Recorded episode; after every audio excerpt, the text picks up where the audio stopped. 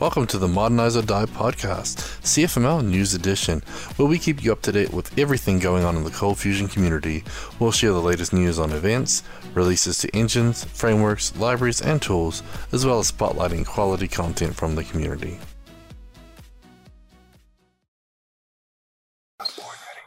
Welcome to December 31st version of the Modernize or Die CFML News Edition podcast. And I What's am. up? Oh, sorry, I, I jump the gun there?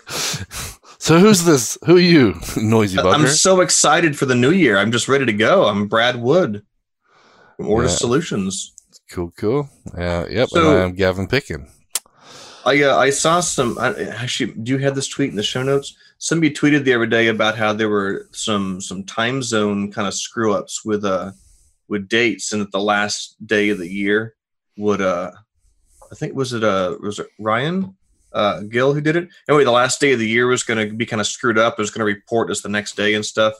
Um, I'd forgotten about it, and then on the Slack team for the Adopt Open JDK guys, somebody mentioned today that all their builds today are showing up as having a 2020 timestamp. So I think they might actually be in bit by some of that uh, time zone locale nonsense. Yeah, well, I mean, New Zealand. It's already uh, it's already tomorrow. It's already the 2020. It's 5 Yeah. a.m. I mean, so we could basically say Happy New Year at this point. I'd say by by all respects, it's already next year, yeah, technically.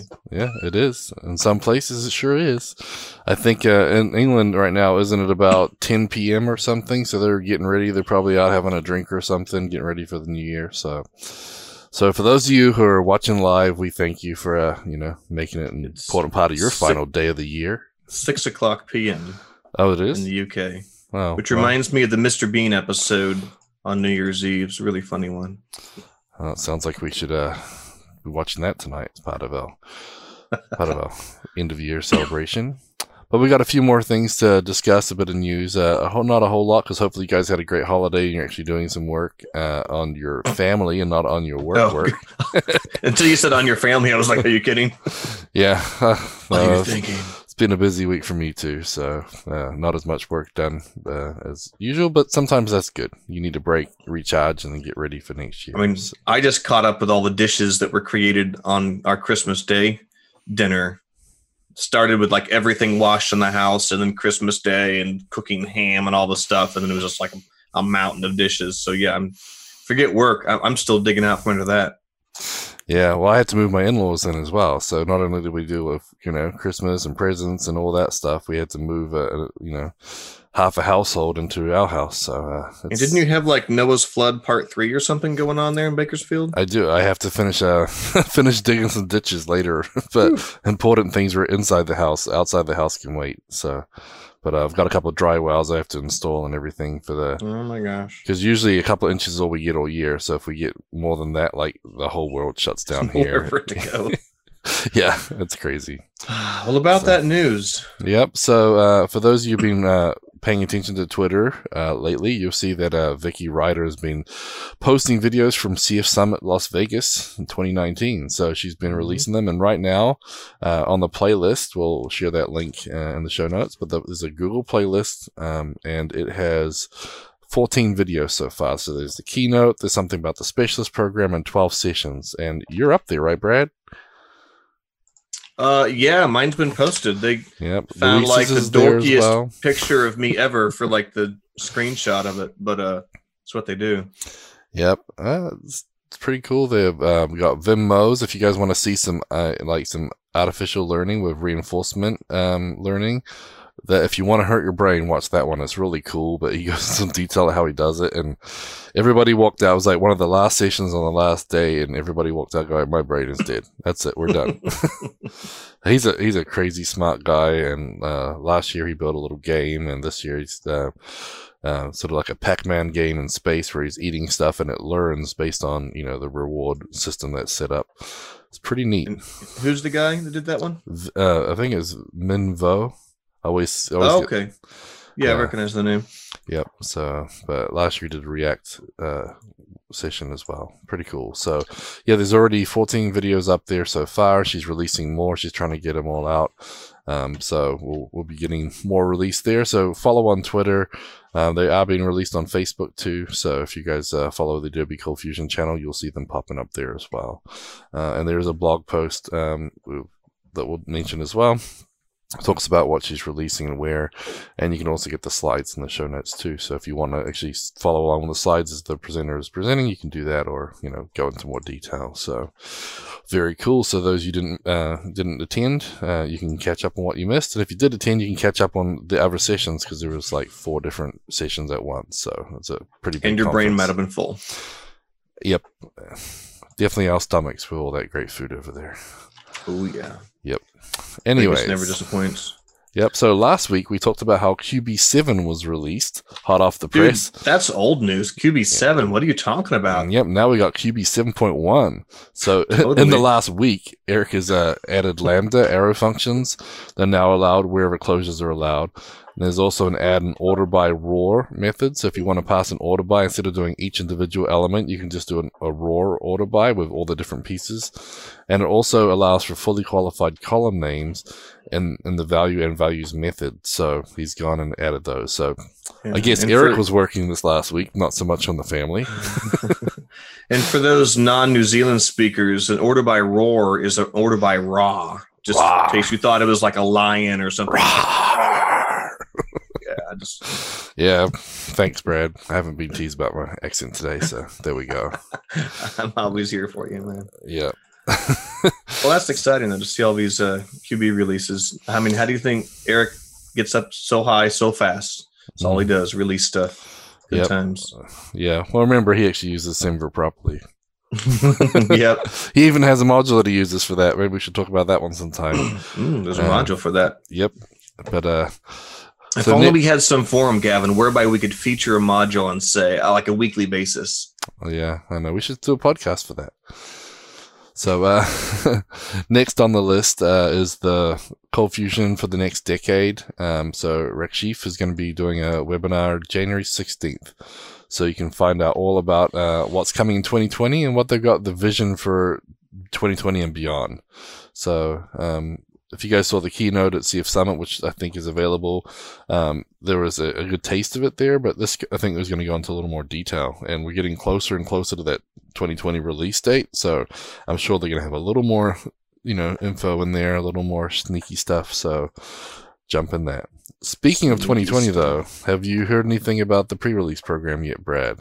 Uh, if I did, and I told you, I'd have to kill you. I Well, think. just Isn't have you heard? I didn't say what's in it. I think you're allowed to say if you've got anything from them. No, I have not heard anything. I signed up for the 2020 pre-release. If it's going on right now, it's going on without me. So Okay. either that or I missed the emails. I don't know. I haven't. I haven't got anything about it. So Okay, so uh, I wonder if that's still available. If you guys uh, search, there was a, a blog post about the pre-release program on Adobe. Uh, sorry, coldfusion.adobe.com. You can check that out. But registering for this, hold my breath here.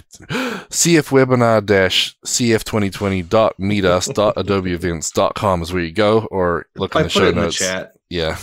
Not everybody watches uh, the the YouTube version, Well, so they don't get fault. to see it. But yeah, and sadly, I must admit that I, I had a boo boo last week. Uh-oh. We uh, recorded our awesome um, special episode with Ben Nadel, which was a lot of fun. It felt like a good episode. People listened, so they really enjoyed it. The the issue was that when we uploaded to our podcast provider, there was an issue with the audio, so it didn't get processed. So today, someone mentions that, hey, I thought you guys released the thing for Ben Nadel already. I'm like, it's on YouTube. Is it not on your podcast player? They're like, nope. So I went and looked, and it said error processing audio file. So something must have gone wrong on the upload. It looked like There it went through, but it didn't. There was just too much Ben in that audio. It was too awesome. Yep, Ben broke the audio feed, so I fixed it today. I uploaded the new audio. So if you missed last week's audio version on your podcast player, I'm sorry, it, it's available today uh, already, so it should be there now. But I apologize. I, I wanted everybody to have Ben on Christmas Day, but, but sorry if you didn't watch the YouTube video, you missed out until now. So So this uh our little blurb we have here for the Adobe Cold Fusion podcast says it's a pivotal release. Which speaking of pivotal, we don't have this in the show notes. It's not really a Cold Fusion thing, but uh a lot of you guys are probably familiar with the company Pivotal. They used to own the Groovy language, and they're kind of a house for all sorts of Java E open source stuff, and they have a big kind of cloud presence right now. Uh, VMware purchased Pivotal for 2.7 billion dollars That's this week. Billion with a B, in case you can't understand. Brad. That's a lot of miles per hour. Um, Studio C reference for you. Uh, but yeah, I mean, um, it's uh, kind of interesting to see how that'll work. Just because you know, Pivotal has a lot of products that kind of compete out in this web space and cloud space, and I mean, I've used some of their some of their open source stuff. Um, be interesting to see uh, what that will look like with VMware taking them on. Um, kind of wondered, are, are all the original Pivotal people just like taking that 2.7 billion and they're like, we're done, retired? Yeah, I'm, I'm sure that there's a, a lot of contract negotiations for who stays on for how long and all that. But uh, I'm sure that a lot of the key people got a pretty good chunk of that pie.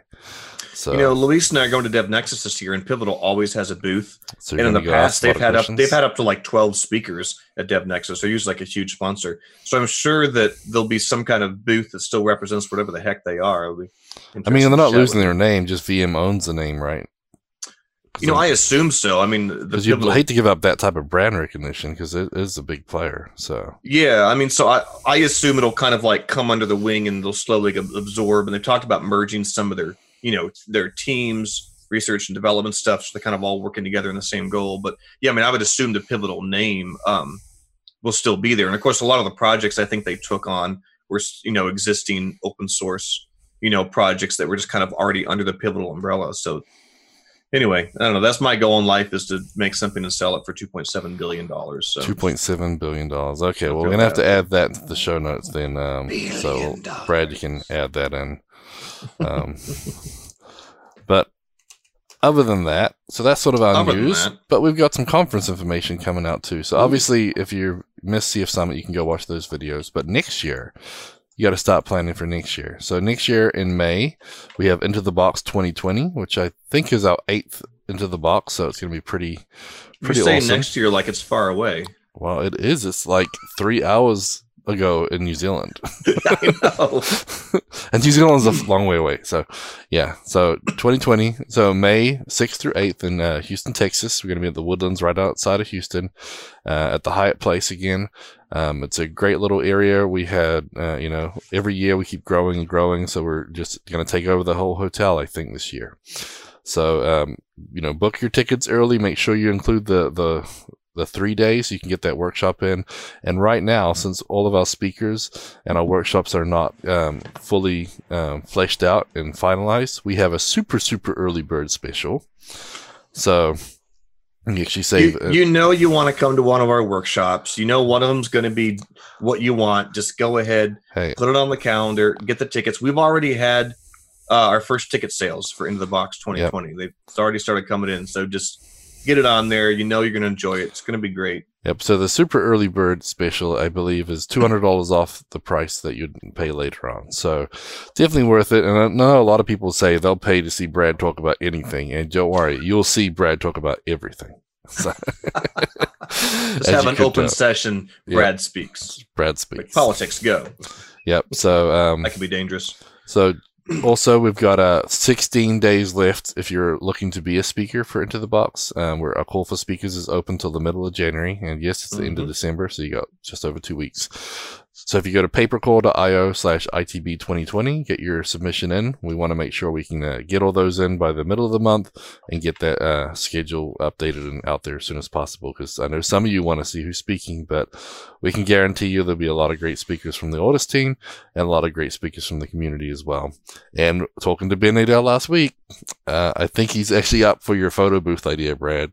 So we might have to make that happen. I'm telling you, man, need to get Ben to into the box, and we can just be. 'cause Everybody wants to get you know the little thumbs up picture and be on Ben's blog. I've got one on the rotation. It's my pride and joy. Yeah, we're gonna hook Yeah, up a don't know if printer so you can take this. one with you, and we should like maybe we can have it in the back of the the Tindy lanyard. We could slide your Ben picture in. You're like, see, that's me Oh, with Ben. Uh, I don't know if anybody, if everybody knows this. Now, when you go to Ben Nadel's site, the the picture of you know him cheesing it up with people just wrote it, it refreshes randomly. But the, there's actually a URL you can create that'll lock in the picture if you want to be able to like, you know, always hit his site and have, you know, your picture show up. Just throwing that out there. That's pretty cool. Yeah, I didn't know that. I know I'm on there. It took me forever, but I finally got on there. I think in DC. I- I'm like Ben. I need a picture of you, Oh, bud. DC. Yeah, see, I, I cornered Ben the first time I saw him at CF Objective back when it was in Mall of America. Yeah. And he, he that was he was talking about is like he had so much fun there. It was like a great venue. DC one was pretty good, but it just wasn't quite as you know cozy.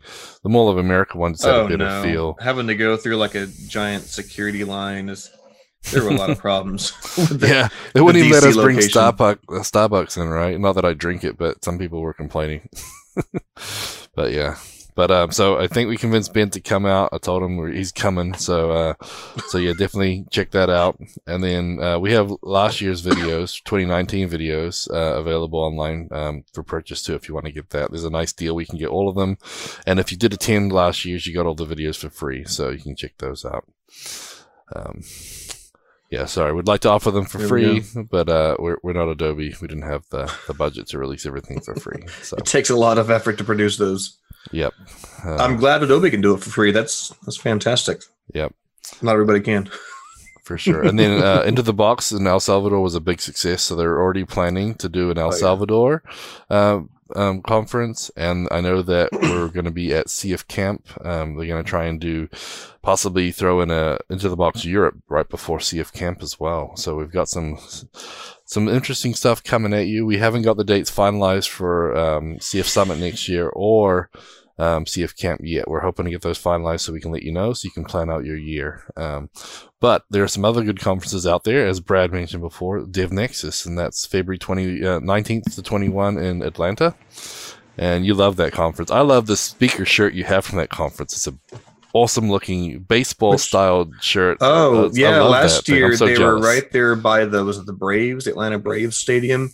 The speaker dinner was actually at the Braves Stadium, and yeah, they they had really cool speaker T-shirts that have has my Twitter handle on the back, and it says Dev Nexus in like the same font as the the baseball shirts. They, they look They cool. cool I'm stuff there. super jealous of that one. You know, there's some pretty cool shirts out there, but that's probably my favorite, to be honest.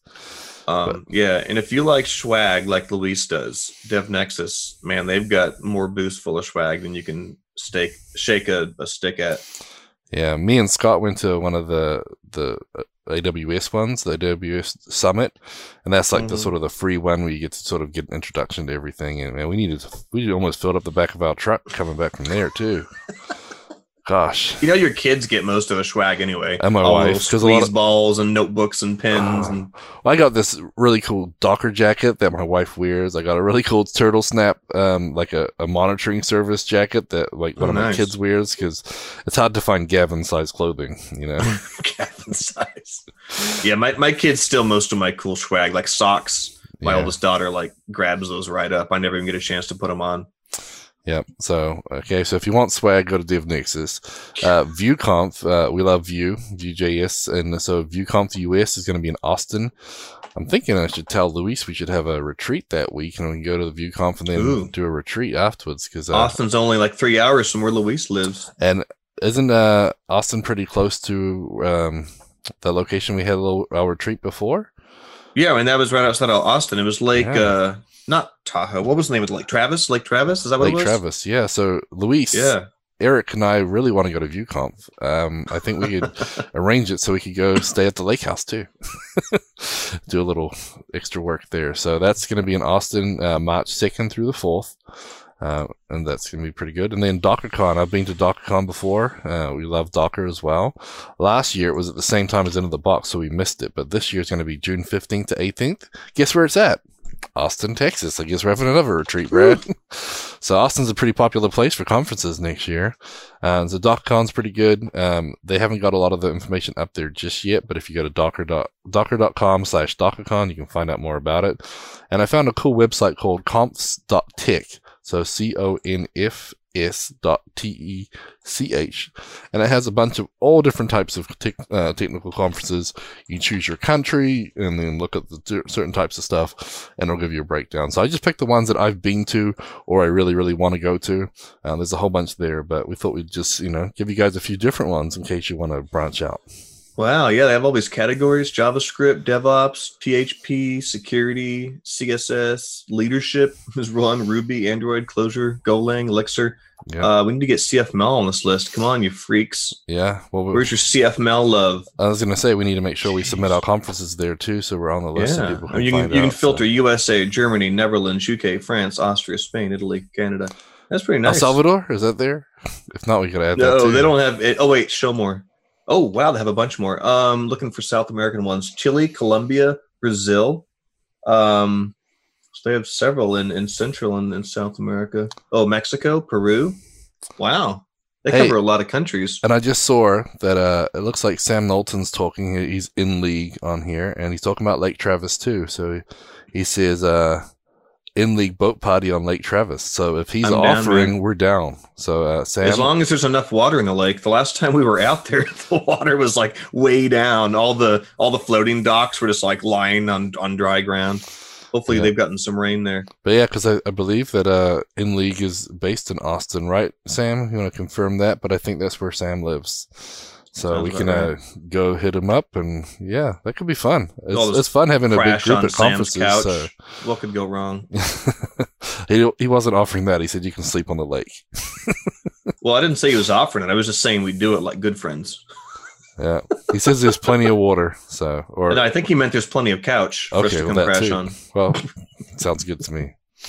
Okay, so enough about the conferences. Next on our list, the blogs, tweets, and videos of the week. So it is Christmas. There's a little bit less content, so uh, you guys will get off a little light here, not too much talking. But James Moberg's been busy. Um, so he's got a As Cold usual. Fusion UDF he built called Is Domain. So I guess the Is Valid works for like emails and other stuff, but it doesn't work for like domain names or IP addresses. So he built this new one, and he tied into the the AP Apility.io.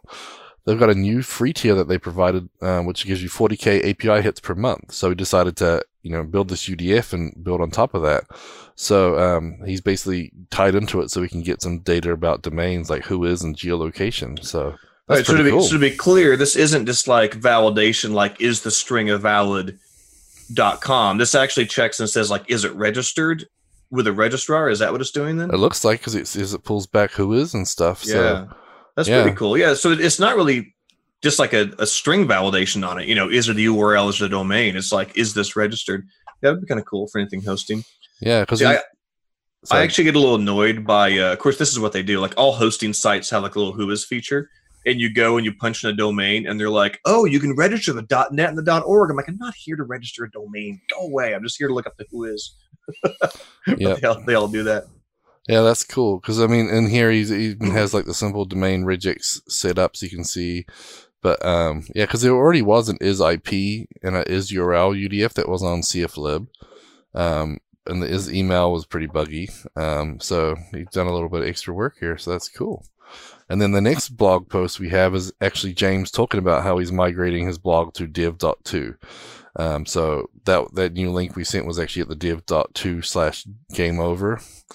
Um, and over, man. games over, sorry games over and that's where his new blog's going to be so he's going to keep the other one up he said but he's been you know blogging on that since tumblr uh, using tumblr since 2013 or something he said so he's finally moving over to dev.to uh, yeah, Dev.to is a you know a big sponsor. They help sponsor Hacktober, so I like you know I like what they're doing.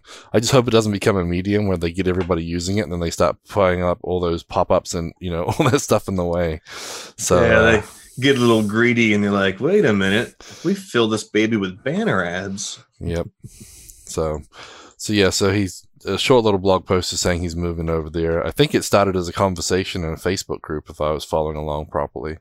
So, uh, good to see you're still blogging, James. He's got a lot of cool stuff. Uh, he doesn't use a uh, Coldbox or anything, but he's always got these weird little utilities and everything. Oh, he's even in the chat. So, uh, yeah, he was in here earlier. You didn't see him. oh, I just didn't see the comment. I'm I'm too busy reading the notes, Mm, Brad. Good thing you weren't like bad talking him. Yeah, that's cool. and uh, Yogesh says Happy New Year from this side of the world. so, oh dang, he's already in the new year. yep, man, some people just just too cool. Sorry, we're a little slow over here in America. We'll catch up one day, guys. We're a little slow. but uh, so the next one we had, comment. So Charlie Arehart uh, had a blog post too, and it was titled "Should You Convert All Your CF Query SQL to Stored Procedures?" No. A different perspective. And that's an answer I like to say because I like to be able to see my SQL and what it's doing without having to, you know, go look in the database and go into the, you know, or bribe a DBA to show you what it looks like. um, so, um, yeah, it's always been an interesting conversation. Um, I mean, I, I like store procedures in SQL Server, and I've used a lot of them, but I, I definitely personally don't like, uh, you know, companies are like everything has to be a store procedure. But most of the reason I don't like it is because uh, the DBAs I've dealt with that had that held that position usually held that position, in my opinion, out of the, uh, um, what's the word? fear of job security.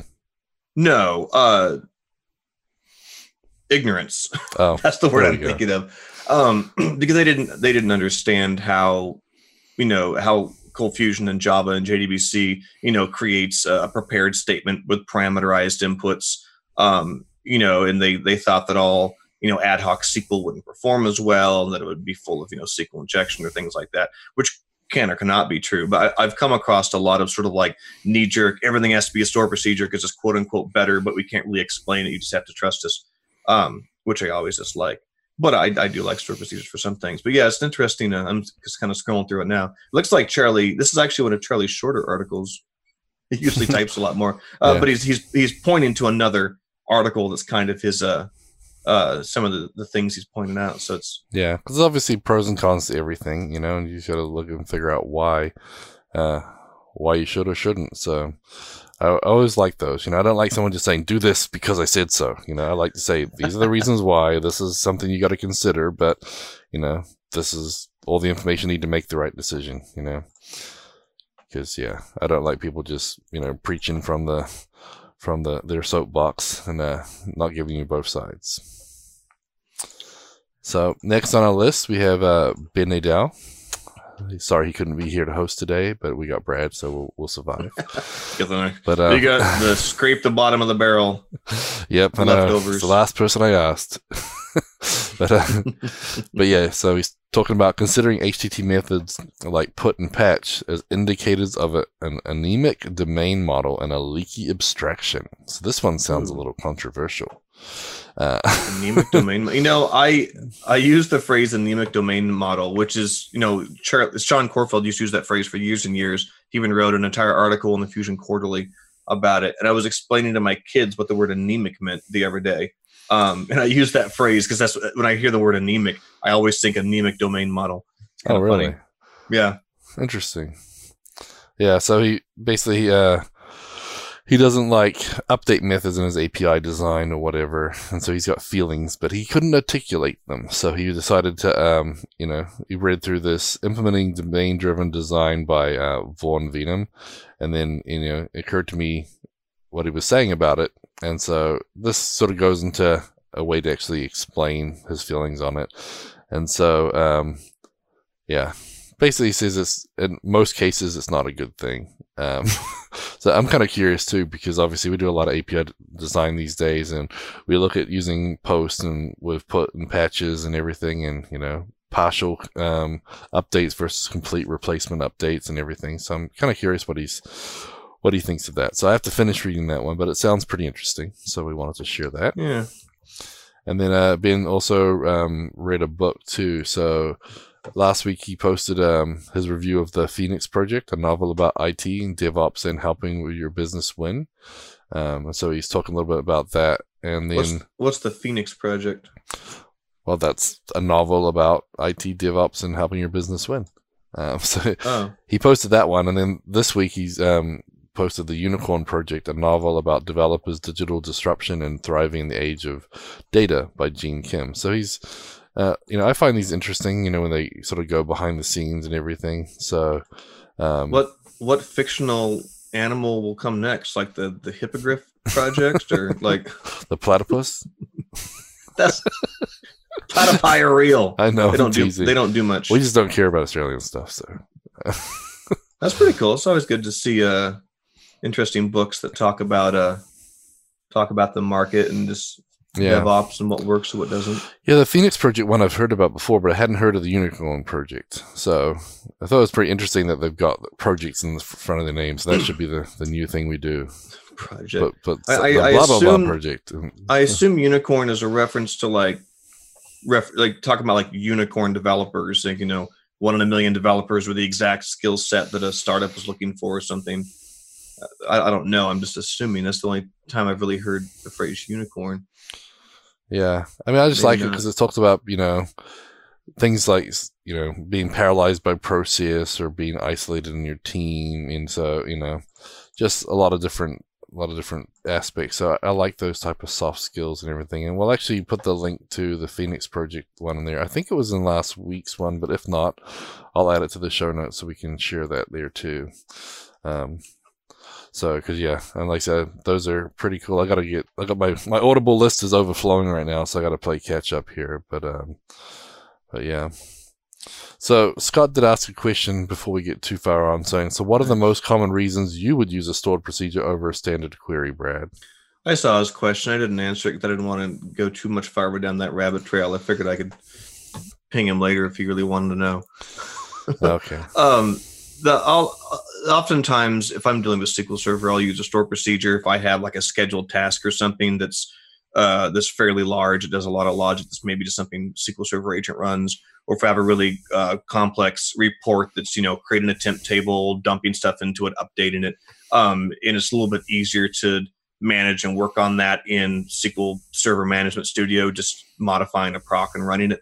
Um, every once in a while, I've worked on systems that'll have a web app in Cold Fusion, and they'll have also a Java app or some other application that's accessing the same database. They don't have the same shared data layer, and so we'll kind of push some business logic down to a shared store procedure. I don't like doing that because I think it's a bit of a, a slippery slope. And the places I've worked that were really big on store procedures, I felt those companies pushed way too much of the business logic all the way down to the database level. And it was always kind of under the auspice of, oh, well, we have to share this between the other Java system or the other random reporting system. And so we have to put all this logic down in the database. Um, I actually think that that hurts some of those applications in the long run. But um, those are the, some of the reasons I've used store procedures. But I mean, I don't have like a hard fast rule. I don't. I don't like creating hard fast rules. I like rules of thumbs that I can bend. based, based Don't on bend what- your thumb too hard. good Yeah. um yeah i mean it, but for me it's really more a convenience thing you know I, I don't use store procedures at all for security or performance which ironically is what you largely hear quoted by dbas oh they're more secure oh they're more performant um, when done right neither of those are are correct or properly parameterized you know query using cf query param or the like will you know will create a, a parameterized uh, sql statement with you know a cached execution plan sql server is even smart enough to create cached execution plans and ad hoc queries um, by substituting, you know, where you have like an order ID or something. Uh, it does better than you would think. But anyway, it's a. I, I've seen a number of store procedures that were actually uh, vulnerable to SQL injection because the DBAs were very lazy and tried to concatenate SQL, which is horribly ugly to do. To concatenate SQL and, and execute it in a dynamic fashion um, inside the database. So my reasons for using store procedures are, are typically different than this this the standard this is why you should use them reasons that you'll hear dbas about because most of those i think are nonsense but i do have cases where i just like it Cool. anyway yeah that's, Cool. that's enough of a soapbox on that Yeah. Good to know.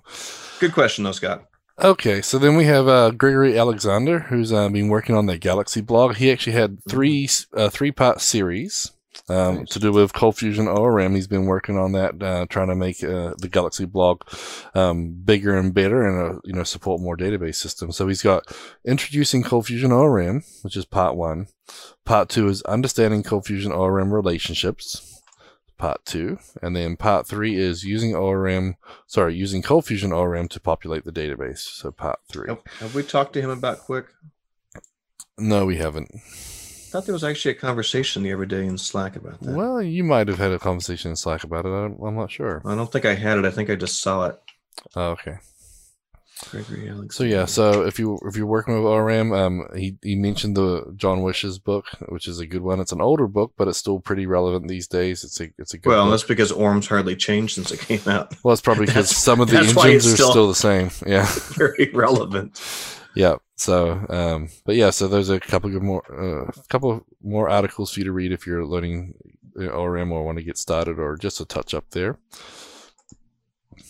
Okay, and then um, next we have Ray Camden, and he posted another Vue game. So if you guys don't want to do any work these holidays, um, Ray's got you covered. He last week we talked about his Sudoku game that he made in Vue, and this week he uh, has a Hangman game in Vue. So he's uh, built these games, um, and I guess this one is a rehash of what he built way back in 2010 using Adobe Air. so, Air, um, heck yeah! I so, love the Adobe Air, man. That was gonna be awesome. Yeah, Steve Jobs ruined it all. Yeah, I mean that worked with Flash, Flex, and HTML, I believe, right? you could um, yeah, I mean, because so Air was the runtime you would install on your computer, like a JVM almost.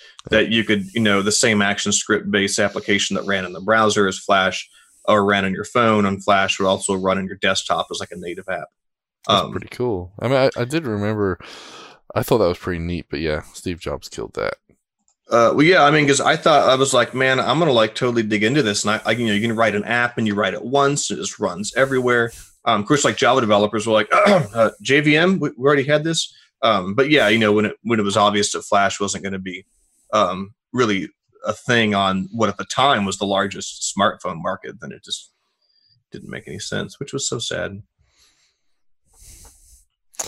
Yep. So if you guys want to check out that Hangman game, he rewrote it in Vue. So again, make a fun way to, to start learning Vue if you haven't. And I'm kind of curious. I want to dive into his code later and see how he did it too and see if there's something I can glean from it. But it's pretty cool. So Ben was I, I, sorry. I found the conversation in CFML Slack. It was in the ORM channel, and it was yeah. at the end of November. John Whish had actually, um, at the end said, "Too long, didn't read." Uh, no TLDR. I, if I was looking at using ORM, I'd be very tempted to use Quick over CFORM. And oh, had a little very cool. Yeah, about it. And then it looks like uh, Sam said um, that he jumped in or whatever yeah, he said he didn't want to jump in and tell everybody to avoid Cold Fusion ORM and use Quick. But uh, I guess if John said it, that's pretty cool. so I guess Eric must be doing something right with Quick then. So very cool. And then uh, Benny had another blog post, and this one is "Sand in the Gears" as a metaphor for people's work capacity. Sand in the gears as a metaphor I've, for I've people's work capacity. One you know, like sand in the gears. Yeah, if you get sand in your gearbox, it's going to grind, and you know it's not going to work efficiently. What does that have to do with work capacity? It'd well, be like, how re- many gears do you have? Well, sand in the gears. When you search it, it brings up a YouTube video. I don't think that's what I want. Yeah. Well, I mean, he said the metaphor comes to him from uh, Rich um, uh, Armstrong, which is a an engineering manager at his InVision. I guess he's a wizard with metaphors.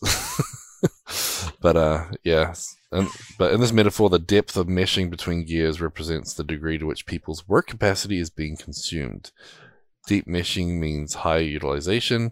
Shallow meshing indicates low utilization. So, in other words, um, the more stuff we have, you know, the less focused we can be, the less productive we can be. So, we got to get rid of all the sand out of our work and get rid of all those little things that annoy us, like uh, Slack messages from random people um, or or stuff like that, and and get more productive. So so yeah, I like these type of soft skills things. It's uh, the the new year is starting, and sometimes we want to rethink how our lives be more productive. You know, sign up for that one week gym membership, that type of thing.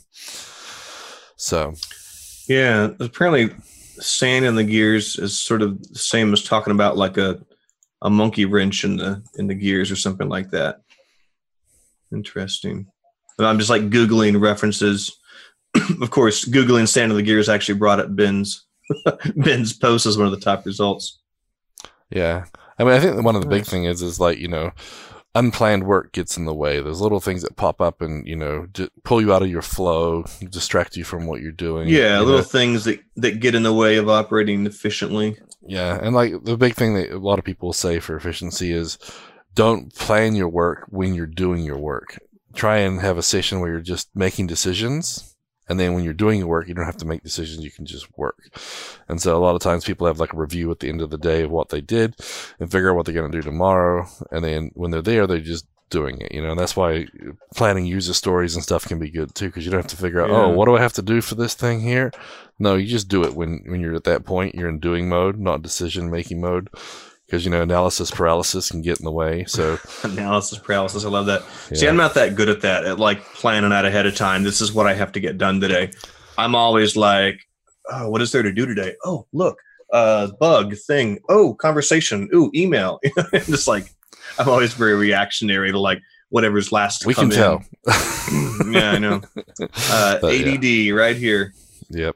But but yeah, so I mean that's the thing. If you can just focus and work, you get more efficient. It- It's just it's a cool little read here.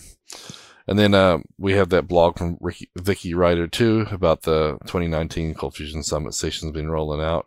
And she posted this one back, I think, the day after Christmas, or maybe it was on Christmas, saying there's nine days left in 2019.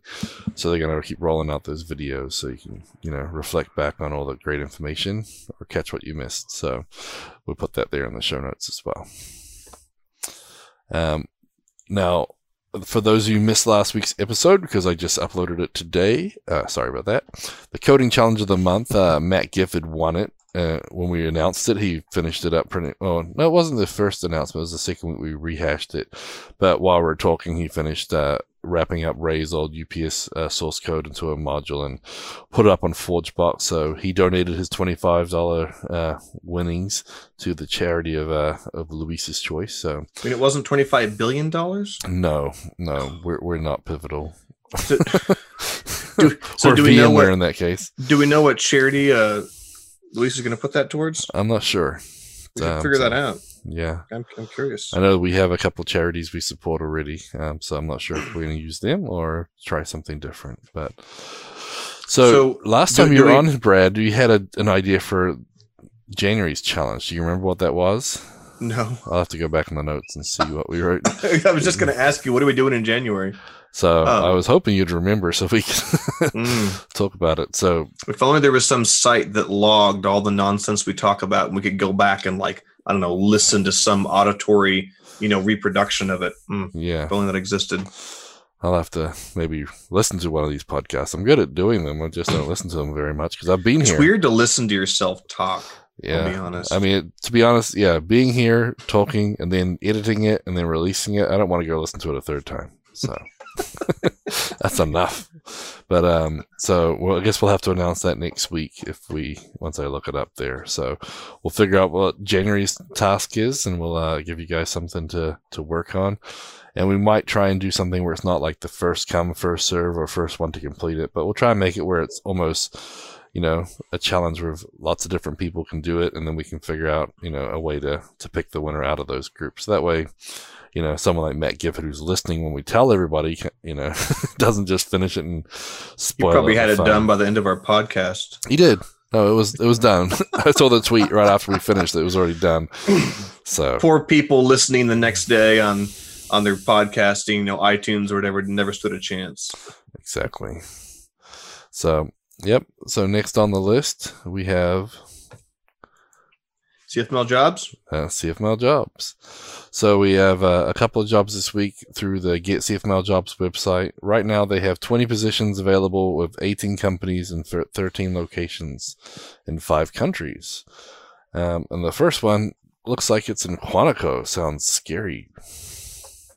Quantico. So- it says you need an active secrets clearance uh, required. So they Yeah. could tell you what's in the job, but they'd have to kill you. So yeah, they're looking for a cold, uh, full-time Cold Fusion software developer with that active secret clearance required, as you mentioned, uh, for General Dynamics Information Technology in Quantico, Virginia. And so that's available. You can get more information on getcfmljobs.com. Uh, and then the other one, they're looking for a full-time intermediate, or uh, sorry, full-time immediate, not intermediate, immediate Java full-stack developer with Cold Fusion. And that's for Crino Solutions Private Limited in Hyperdad, uh, Telang- Telangana, India. Hope I pronounced that correct. Looks like Tel- Telangana. Telangana.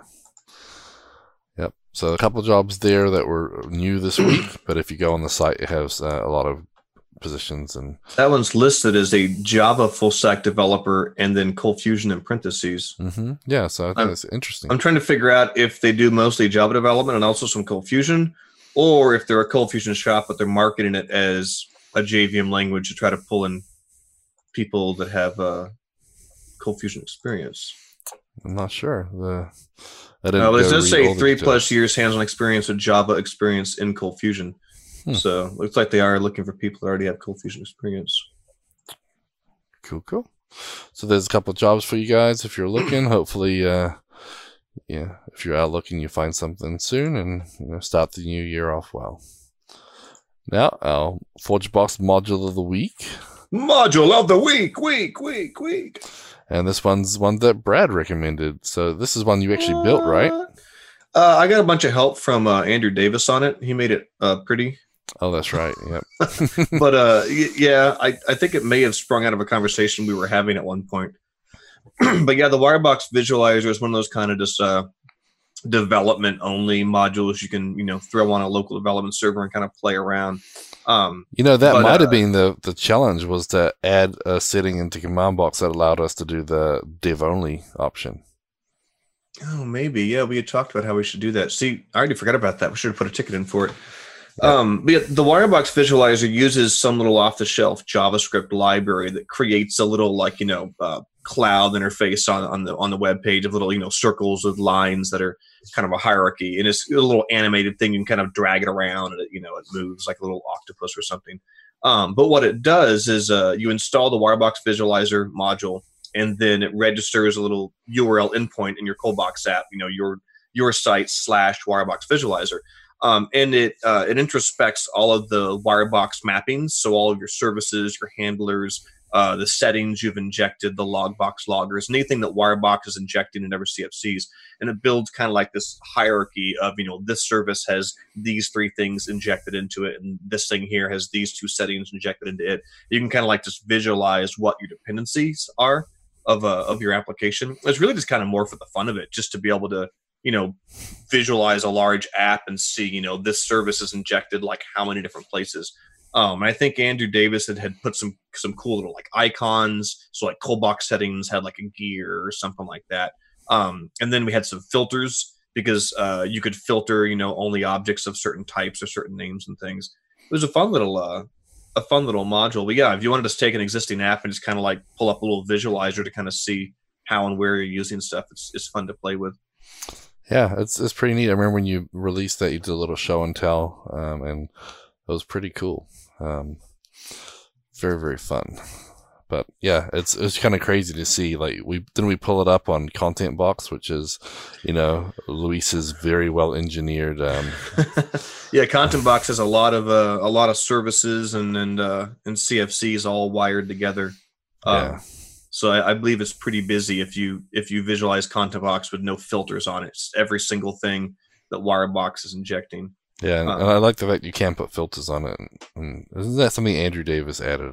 Was it? Yeah, he helped me add that. I mean, because really the, the module wasn't that hard to build. I mean, Wirebox has inside of it all the metadata of everything it knows about and everything that needs injected into that thing.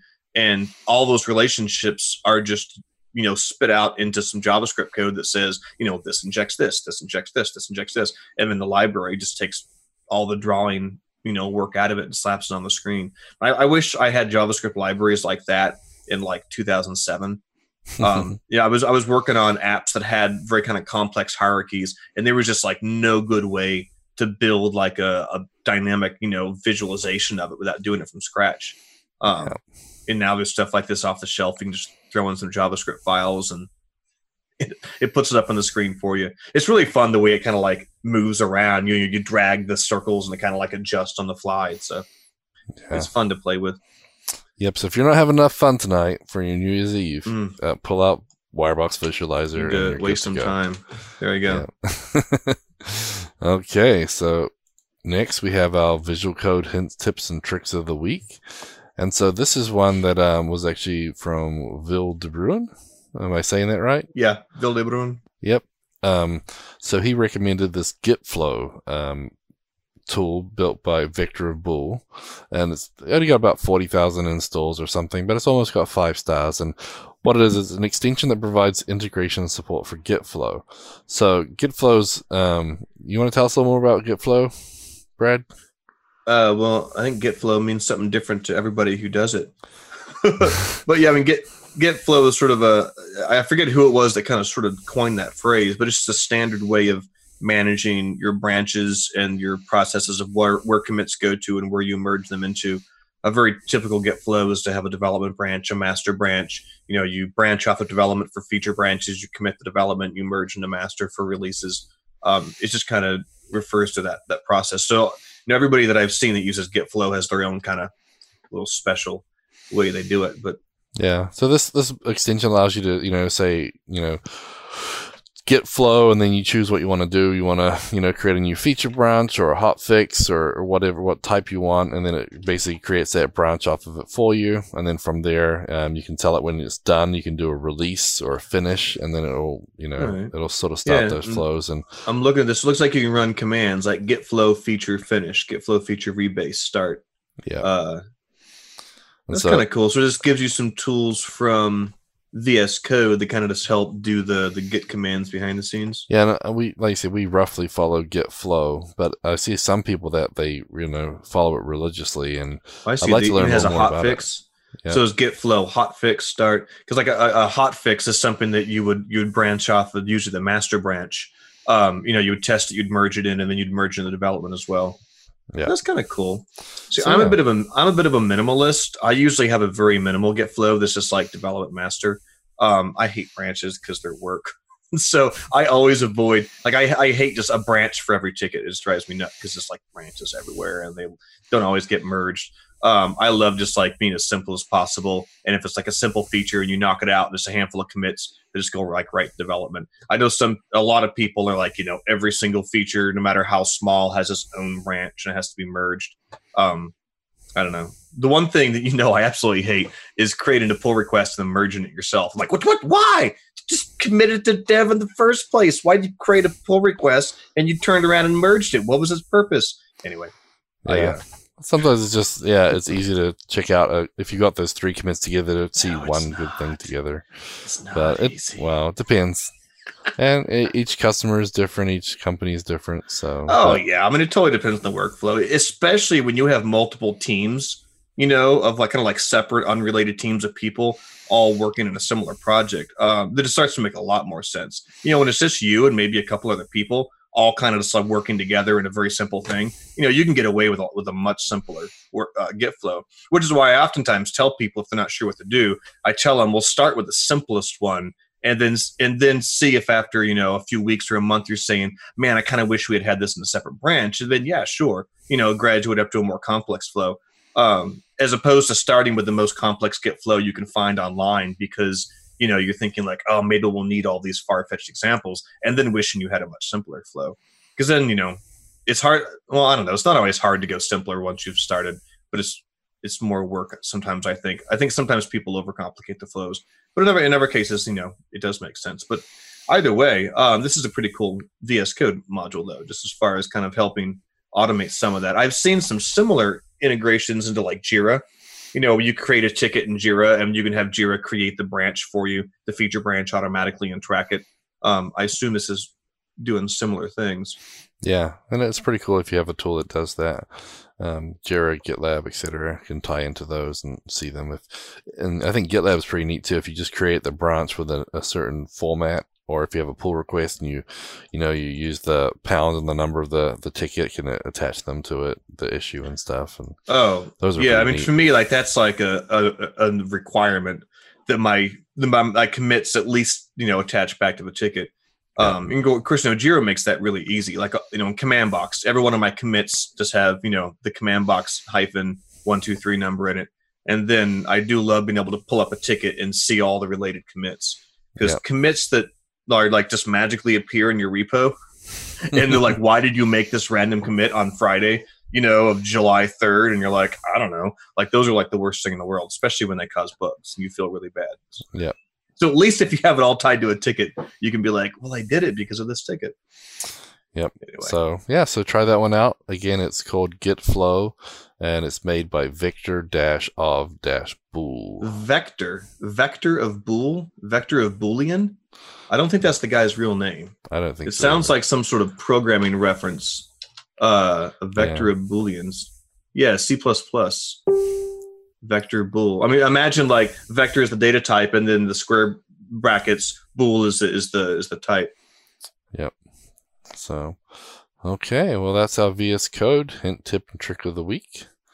So, next we have our Patreon supporters. Um, Patreon. yep. So, again, thank you everybody who's a lot of you guys are listening, which is really cool as well. And I know that a lot of them uh, subscribed as well. They only So- listen to see how we're going to massacre their name every week. That's that's I know. I, reason. I love that What- that video clip where the guy's getting all the names wrong um, in the classroom. Oh, the Key and Peele. Hey, Ron, you done messed up. Yeah, that's a good one. so I'm almost tempted to like come up with a Present. crazy version of it, you know. You know, we what if we had an app that took the names and like garbled them all up? So it was like first names and last names from different people. We'd have like Andrew Garcia, Daniel Davis, you know, Don Carr, Dan Bellamy. I, I don't know. I'm just saying, and we could we could charge people for this. Like they would pay extra for the privilege of us doing this to our names. Yeah. This is see, this is why I don't come up with business decisions. yeah. See, I listened to um, Build Your SaaS um, with Oh. Justin and um, John, the Transistor FM, which is who we use for our podcast thing. They have a, a Mhm. podcast about building their podcast business, and uh, Oh, yeah, they so have. it is. It's pretty cool.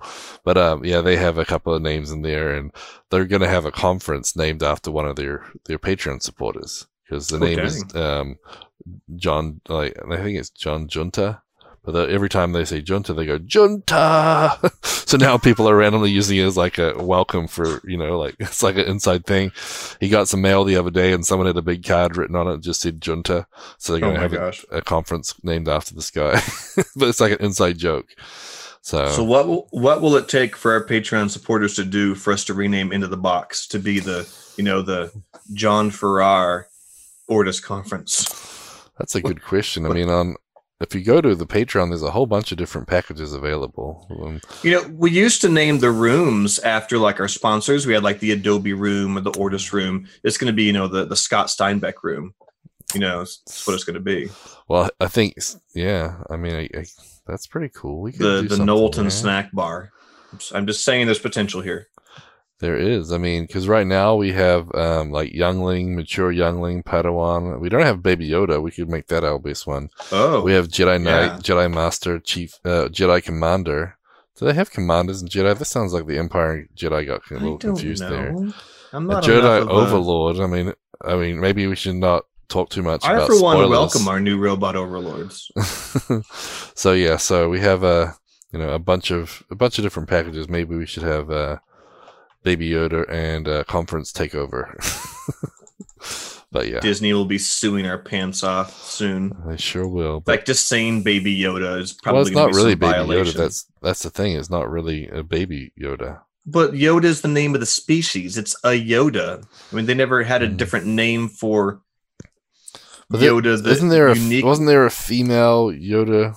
We're getting off the well, here. you but- see, when a Mommy Yoda and a Daddy Yoda love each other very much, Gavin. we don't know. We haven't watched that many episodes of The Mandalorian yet. That's only up to episode eight. I haven't watched any episodes, but That's actually having pretty friends talking about it. Yeah, Yeah, I, I like clips. it. Gives me something to do on Friday. so Mandalorian. anyway, so back to the Patreon supporters. We thank all of you who are supporting us. If you're Back looking to to support guys. us, you can find out more on the Ortus Solutions uh, About Us sponsorship page. But thank you, Andrew Davis, Brian White, Calvin Sitton, Dali, Dan Card, Daniel Garcia, Daniel Bellinger, uh, sorry, David Bellinger. I tried to do your thing, Brad, where I mix the names up. I planted the seed. Tadia Lesnicki, Don Bellamy, Eric Hoffman, Gary Knight, Jan Yannick, Jeremy Adams, John Farrar, Jordan Clark, Joseph Lamory, Laxma Tirahadi, Matthew Clemente, Richard Herbert, Samuel Knowlton, Scott Steinbeck, VJ, and Yogesh Mathur. So Thank you so much, guys. If it wasn't for your support, Gavin and I would have to like actually do work or something. So yeah, so we thank you, um, and most importantly, actually, it's really the other way around. It's because of their support we're able to to fund the work we do on open source. Otherwise, we'd be stuck on client projects all day long, and there wouldn't be you know 37 quick releases every day. Yeah, exactly. QB. Well, thank you everybody. I hope you enjoyed the the podcast. Hope you've enjoyed the podcast this year. Uh, it's the 34 episodes we knocked out this year, which is pretty damn Ooh. cool. But, well, when did we start? What month? May. We had a couple of weeks Mm-hmm. off when I was in New Zealand, and you guys were, you know, there was a Fourth of July one we missed and, and stuff like that. But Yeah. 34 episodes, pretty good. We made it So- past seven. Yep, we made it past seven almost five times. but uh hope everyone has a great Soon- uh happy Soon new we'll be year. over and- nine thousand. Yep. So happy new year everybody. Enjoy it, have a safe time and uh we'll see you next year. Yep. Bye, guys.